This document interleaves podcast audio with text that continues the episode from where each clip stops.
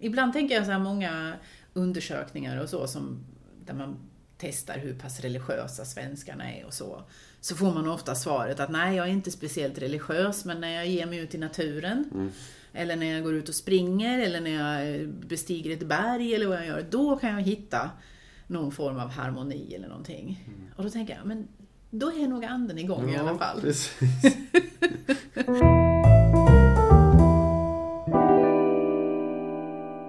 Hej och välkommen till Tolkning pågår. Idag är det jag, Martin Wallén, som eh, poddar tillsammans med Liselott Jönsson, kyrkoherde i Västra Kåraby pastorat. Och jag ska, jag ska också säga att jag är präst i Hörs församling. Eh, idag poddar vi kring eh, pingstdagen och eh, vi känner att vi gärna vill läsa två bibeltexter denna söndag för att den är lite speciell. Så här kommer läsningen från Apostlagärningarna kapitel 2, 1-11.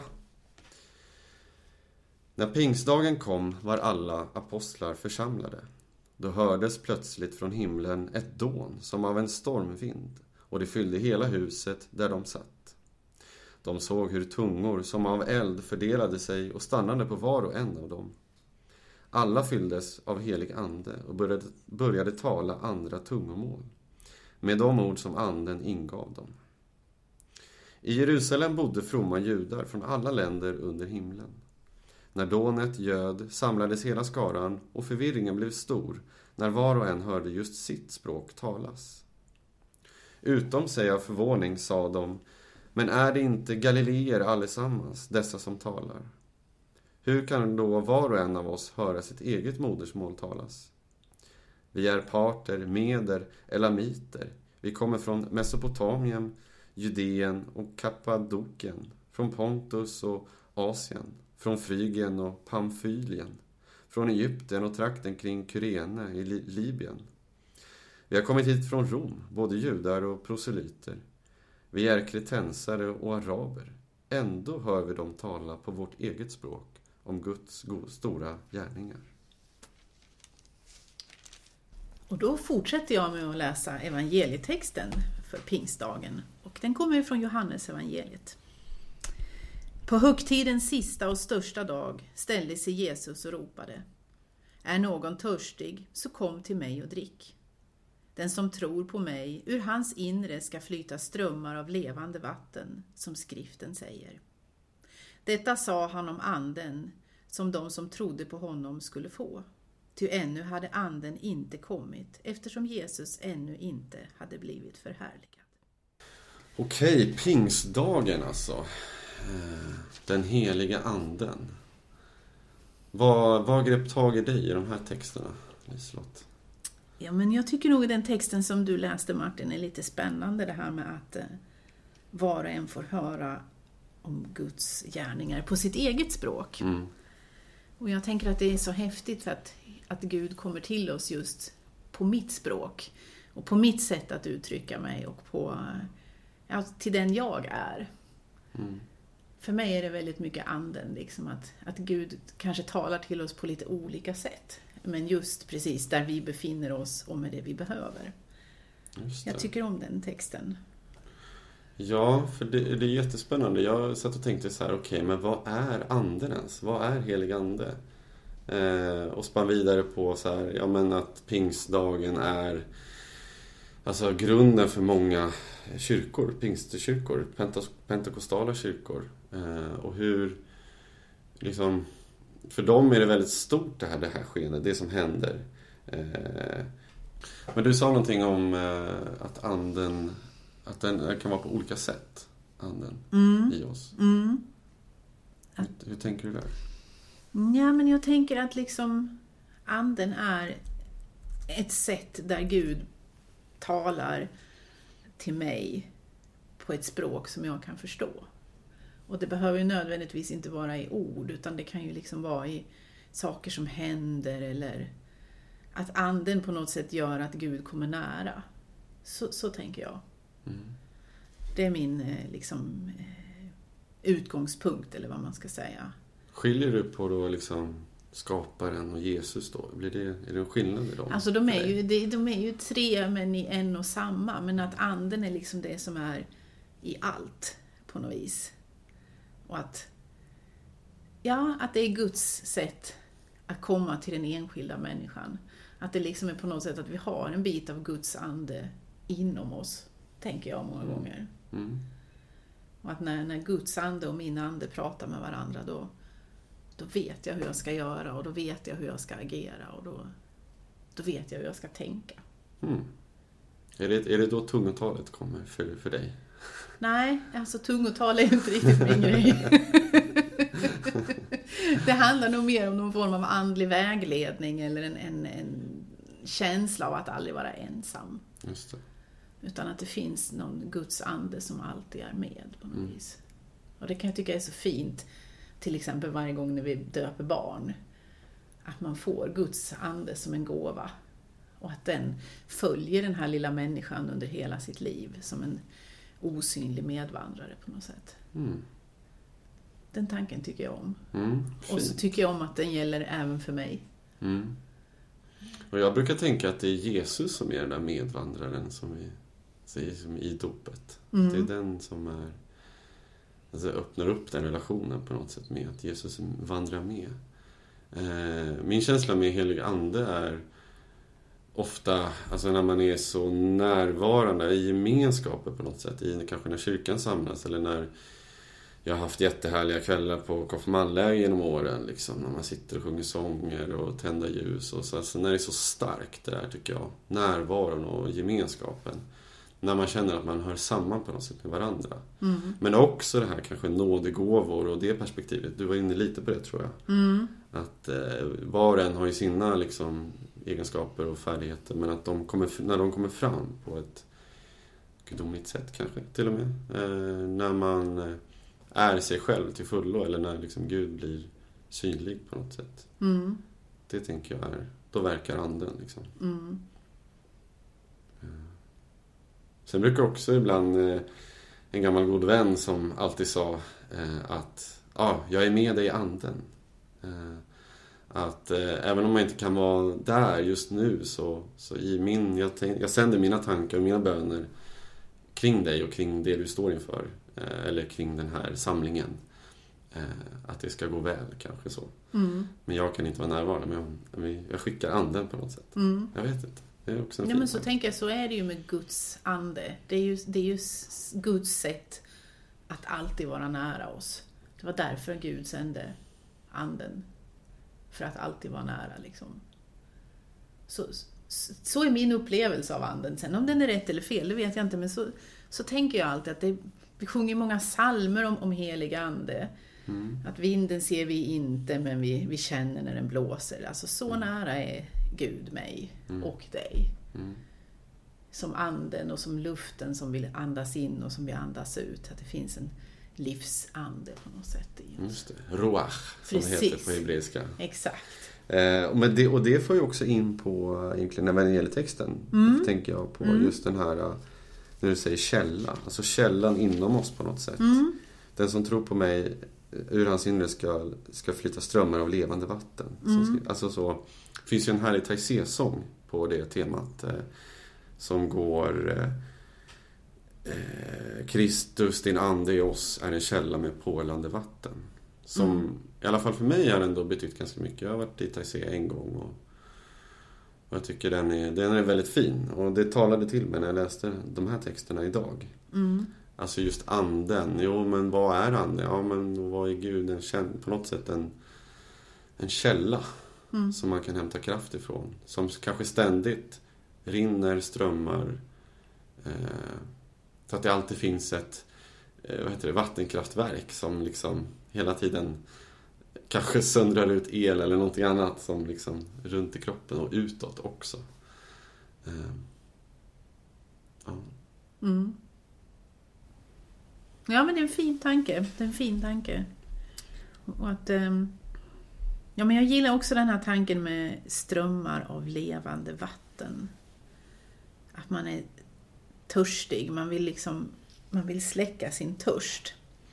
Och att eh, liksom anden på något sätt, att där finns svaret. Var, var finns vattnet som släcker törsten fullständigt? Jo, men den finns hos Gud. Och att anden liksom driver mig dit på något sätt, att det, det är min drivkraft. Ja, lite Mm. flummigt kanske, men ändå liksom, det, det är någonting i de där orden som griper tag i mig, men jag kan kanske inte riktigt formulera dem. Men Det är det vi är här för, Ja. flummet. just det. just det. Faktiskt. Alltså en annan sak jag reagerar på är att det faktiskt står ju här också på pingstdagen. Alltså när pingstdagen kommer alla apostlar. Det vet inte jag i Bibel 2000 här om det är... För jag tänker pingstdagen fanns väl inte riktigt då. Eh, sen kollade jag upp där lite. Nu har inte jag läst grekiska, det kanske du har. Eh, men att det, det är väl det här ordet då. Att det här, ping, ordet pingst härstammar från grekiskans 50 alltså 50 dagar efter påsk. Efter påsk, ja. Ja. Mm. Och det är då pentekoste ska det vara då. Och det är det som då de här pentakostala kyrkorna, alltså pingstkyrkan. Mm. Eh, liksom, ja, det är det, det ordet som de utgår ifrån mycket. De här väckelserörelserna som, Mm. som kom i början på 1900-talet. Mm. Eh, men jag läste på lite där och det verkar som att det, pingst i sig har en ursprung i en judisk högtid som heter Shavuot. Eller Shavuot. Det är då minnet att Gud gav de tio budorden på Sinai då till Mose. Eh, och eh, ja, så det är någon typ av eh, åminnelse för det då så att säga. Eh, Och sen då har det blivit då, i och med den här då apostlagärningatexten, tror Mm. jag, så har det blivit en annan symbolisk, eller en annan betydelse. Att, eh, ja, man säger att kyrkan föds på pingstdagen, inte Just det, jo man säger det är kyrkans födelsedag ju. Ja. Mm. Eh, Och så tänkte jag lite på, Svenska kyrkan själva skrev på den här, du vet den här kyrkårets bibeltexten man kan kolla på Ja. på nätet. Då står det att pingsten är kyrkans tredje stora helg vid sidan av jul och påsk. Och så tänkte jag så här, är det verkligen så? Eh, Man kanske vill att det ska vara så, eller teologiskt kanske det är så, men Teologiskt kanske, men Det känns inte som en så här dunder och brakhelg som eh, första advent eller som eh, Påskdagen. Som, som påskdagen nej, direkt. inte riktigt. Nej. Har det någonting gått förlorat där eller är det bara att vi... Ja. Kanske är det det att man, man ryggar lite grann för det här med anden. Alltså det är ju inte helt enkelt att Mm. prata om Guds ande och helig ande. Att det liksom, eh, alltså på, på ett sätt väldigt nära och samtidigt så är det så svårt att förstå för man kan inte riktigt beskriva det och man, man vet inte riktigt vad det är. Att det kanske blir svårt att göra en högtid kring det. Mm. Och Det känns som att de hade problem med det också, typ kyrkofäderna tänker jag. Ja. Alltså, det, det var lätt med Jesus och, och Fadern men sen var det svårare med att... Anden är lite, anden, lite jobbigare. Ja. Samtidigt så är det ju väldigt skönt med anden på något sätt tycker jag. Ja, Gud i mitt hjärta. Den... Eh, vad ska man säga? Inkarnerar någonting fint i Gud tycker jag. Eller Mm. så. Något strömmande levande i allt på något sätt. Ja, på något sätt så liksom. Som vi nästan, nästan kanske fysiska upplevelser på att Ja. wow, Gud har gjort någonting med mig. Ja. Eller, Att finns- jag blev berörd Ja, ja, på något sätt. Och samtidigt så är det liksom att anden är outsäglig på något sätt. Man kan inte, man kan inte riktigt fånga den i ord, men man kanske kan uppleva den mer.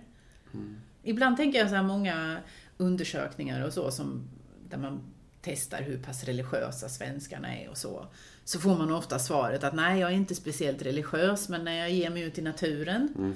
eller när jag går ut och springer eller när jag bestiger ett berg eller vad jag gör, då kan jag hitta någon form av harmoni eller någonting. Och då tänker jag, men då är nog anden igång i Ja, alla fall. Att man upplever att man är kanske en, en liten del i ett mycket, mycket större sammanhang. Mm. Att där är Guds ande ganska tydlig ändå. Ja. Det, det tänker jag ofta. Och då kan man inte riktigt säga, nej jag är inte, religi- jag är inte religiös. Men det är ju någonting Mm. i det där. ja, vi har tappat språket lite för det. Religiösa språket kanske. Och Ja, kanske. tolka in det. Mm. Och lite likadant med anden också, att den är... Ja, den går inte att fångas. Och det är ju lite knivigt såklart, men det är också ganska skönt tycker jag. För det finns ju rymd i det här. Du kan växa. Och du blir aldrig färdig. Sånt som eh, den modern, postmoderna människan älskar att höra. Va? Ja, Alltså. kanske. Jag tror inte det. Man vill ha lite svar. Man vill ha lite svar så. Ja. tydlighet, till ramar kanske. Mm. Ja. Ja, men det är ju jättespännande ju. För det är väl det som är teologi, det är det som är det här, det vi håller på med egentligen, tänker jag. Att Mm. det inte finns de där svaren. Och att eh, Gud är större. Men det är också lite provocerande samtidigt tror jag. Mm. Ibland kan det vara för själv, det, det kan jag ärligt erkänna. Men det känns som att det, det är ett sånt eh, samhällsklimat vi lever i just nu. Det, man vill gärna ha lite tydliga, tydlighet och man vill ha svar på saker och mm. Men kan du Martin liksom eh, se tillbaks på ditt liv och tänka att ja men där var nog anden och, och grep in eller där, där var nog Gud mycket närmare än vad jag någonsin kan förstå. För jag tänker, där är ju anden i, i, i full gång på något sätt. Jag tror att den är där hela tiden, men ibland förstår vi inte riktigt. Mm. Jo, men absolut. Eh, jag tänker ju främst på kanske när jag tvivlade väldigt mycket på om jag skulle bli präst. Eh, och jag bodde här i Lund och skulle byta linje eller göra någonting annat. Och då, då kände jag som... Och jag tvivlade på saker och ting, men jag kände så tydligt att det var någonting som, som var med mig. Alltså det kändes som en... Jag beskriver det som en, som en hand på något sätt som ledde mig lite. Mm. Och som sen eh, fick mig att träffa människor som besvarade de här frågorna och funderingarna jag hade förra veckan. Alltså det var, det var så kusligt på ett sätt. Det var väl det jag sen jag såg på efterhand. Bara, shit, Gud har ju verkligen varit närvarande och fått mig fortsätta på den här vägen fast jag har tvivlat. Ehm, dels det och sen tänker jag också egentligen på alla gudstjänster man har hållit i och håller i. Att eh, den här bönen tycker jag är så härlig in, inför. Att att eh, ja, men stöd oss nu Gud i det här. Var med oss. Liksom. Låt den här gudstjänsten bli till välsignelse för, för många och, och vara med oss i, i denna stund. Mm. Och sen att det faktiskt gör det. Alltså känslan av bärkraft har ju, är för mig väldigt tydligt att det, Gud har ett finger med i spelet där. Mm. Sen kanske jag, eh, ja men lite så här, jaha, är det anden, är det Jesus, är det, är det skaparen Gud? Eller alltså sådär, att jag kanske inte riktigt har definierat eh, ja, då vilken del av eh, dogmen det är. Men det kanske inte spelar någon roll egentligen. Men det, man skulle nog kunna säga att det är anden som har verkat. Det tror jag. Ja, jag tror faktiskt det mm. också. Ja. Att man inte... Man förstår det inte riktigt men det, men det händer någonting och man, man kan känna en enorm känsla av närvaro mm. i ett rum. Mm. Eller du kan sitta och prata med en annan människa och så kan man känna att ja, men vi är fler än två här fast det bara var vi två. Mm. Och då tänker jag, men då är Guds ande väldigt nära. Eller också är det så att jag är i samklang med Guds ande och känner det väldigt tydligt att man är öppen och mottaglig på något sätt. Mm. Och är det inte så också, Jesus säger väl det att men när jag försvinner så då jag skickar anden till er, eller anden ska komma också, att, att vara med er när jag inte finns kvar. Mm, precis. Så att det är ju ändå, ja, det är både det är både logiskt och känslomässigt mm. på något sätt. Mm. det finns logik i det här och det finns också uppenbarelse, eller man ska säga, erfarenhet av Gud på något sätt. Precis. Som inte går att förklara riktigt, men som många känner tror jag. Jag tror det är många som känner det, eller delar den upplevelsen på något sätt. Mm. Mm. Har du någon annan tråd där som du Vi ska har se här vad vi kan hitta på. Jag tänkte lite på det här med vi är ändå präster. Och eh, jag har tänkt många gånger att ibland så är jag så fixerad vid att det är jag som ska göra och det är jag som ska visa vad jag kan. Och då blir det inte så bra. Men när jag tänker på att jag bara är ett redskap, att det inte är jag som behöver göra utan Gud gör genom mig. Då blir det helt annorlunda. Och då, då, är vi ju liksom på något sätt i anden igen. För att om, om det är liksom Jesus svar på att alltid vara nära oss, så, så blir det det att när man som präst vågar vila i att jag är buren för att kunna bära andra, så blir det en fin tanke och då funkar det. Men när det bara handlar om att det är jag som ska prestera, då når jag inte hela vägen fram. Jag vet inte om du kan känna igen det? Oh ja, jag tror att det här blir man väl aldrig bra på kanske. Nej. Jag tror att man alltid hamnar i den där prestationen och att jag ska göra och jag kan och alltså så. Jag jätte, ja. Och jag, just nu som jag är i lite är ju också predikan på min prästvigning som biskop Johan höll. Nu får jag hylla honom lite här också kanske. Ja. Men, nej men lite att vi, eh, det jag hörde av det var att, eh, ja men att vi, vi vi går ut i skogen och, och kanske Kanske att vi präster kanske har någon kompass, vi har lite verktyg som kanske kan hjälpa människor och, och leda på olika stigar och så. Men att eh, vi kan ge, vi, vår, vår uppdrag är egentligen att ge verktygen. Kanske inte säga att du ska gå dit eller du ska gå på exakt den där stigen som jag har trampat på. Utan att vi alla har lite olika vägar till Gud och till, till det gudomliga Mm. på något sätt. Ehm, Ja, och då den tryggheten som då vilar i att men jag måste inte kunna allt. Jag måste inte berätta exakt hur det ska gå till. Jag kan le, liksom hjälpa folk upptäcka det eller bara vara Ja, men just det, att släppa, att släppa den prestationen Mm. och att då visa vägar för det. Men att eh, människor själva ska få upptäcka det och det är ju så Gud verkar, tänker jag, eller Anden verkar.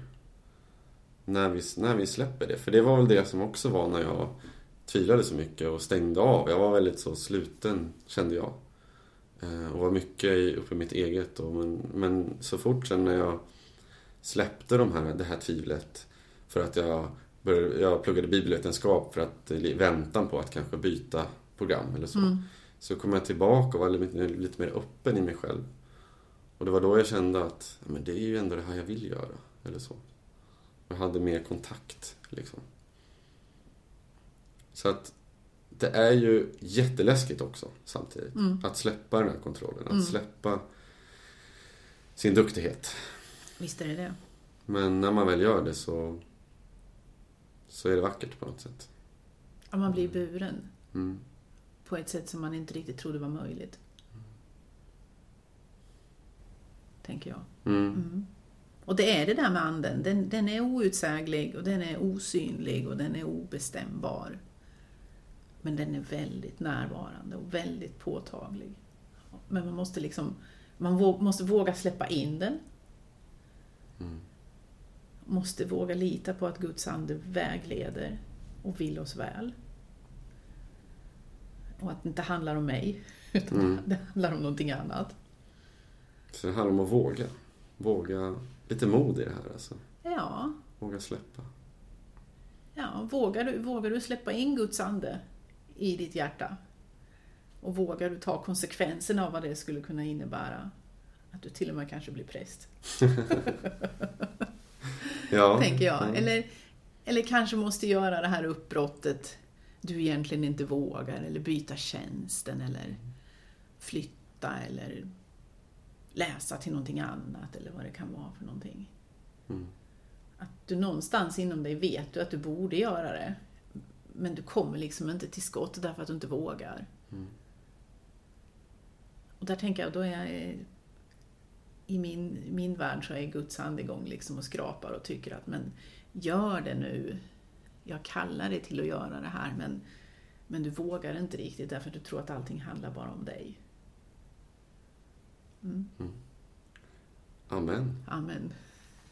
Nu har vi faktiskt... Det börjar bli dags att avsluta här. Se där ja. Mm. Mm. Har du någon annan sista tanke? Eller ska vi lämna lyssnaren så här? Ja, men jag tycker vi lämnar lyssnaren till att eh, själv upptäcka Guds ande i sitt hjärta och se vad den kan göra med honom eller henne. Mm. Att våga bli berörd. Det är viktigt. Och svårt. Just det. Men eh, anden verkar och det, den finns kvar där ändå. Så tack Liselott för att jag fick podda med dig. Tack själv Martin för att jag fick vara med. Så allt gott så länge. Så ha det så bra. Hej då! Hej!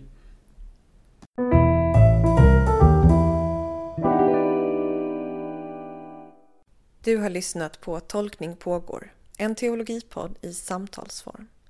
För dig som vill fundera över livet och tron och för dig som vill få inspiration i predikoförberedelsen. Tack för att du har lyssnat. Och tack till alla er som gillar och delar våra avsnitt på Facebook och som på andra sätt berättar om den här podden för andra. Om du vill lyssna på fler avsnitt så finns vi där poddar finns och på vår hemsida som du hittar om du googlar Tolkning pågår. Och om du har tankar om podden så hör gärna av dig till oss på vår Facebook-sida. På återhörande.